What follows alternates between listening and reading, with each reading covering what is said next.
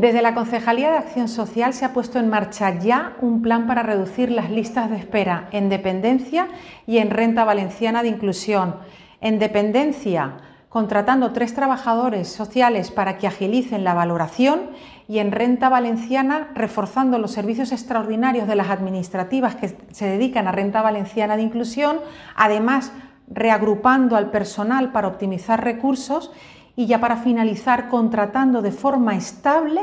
trabajadores sociales para que agilicen las listas de espera tanto de dependencia como de renta valenciana.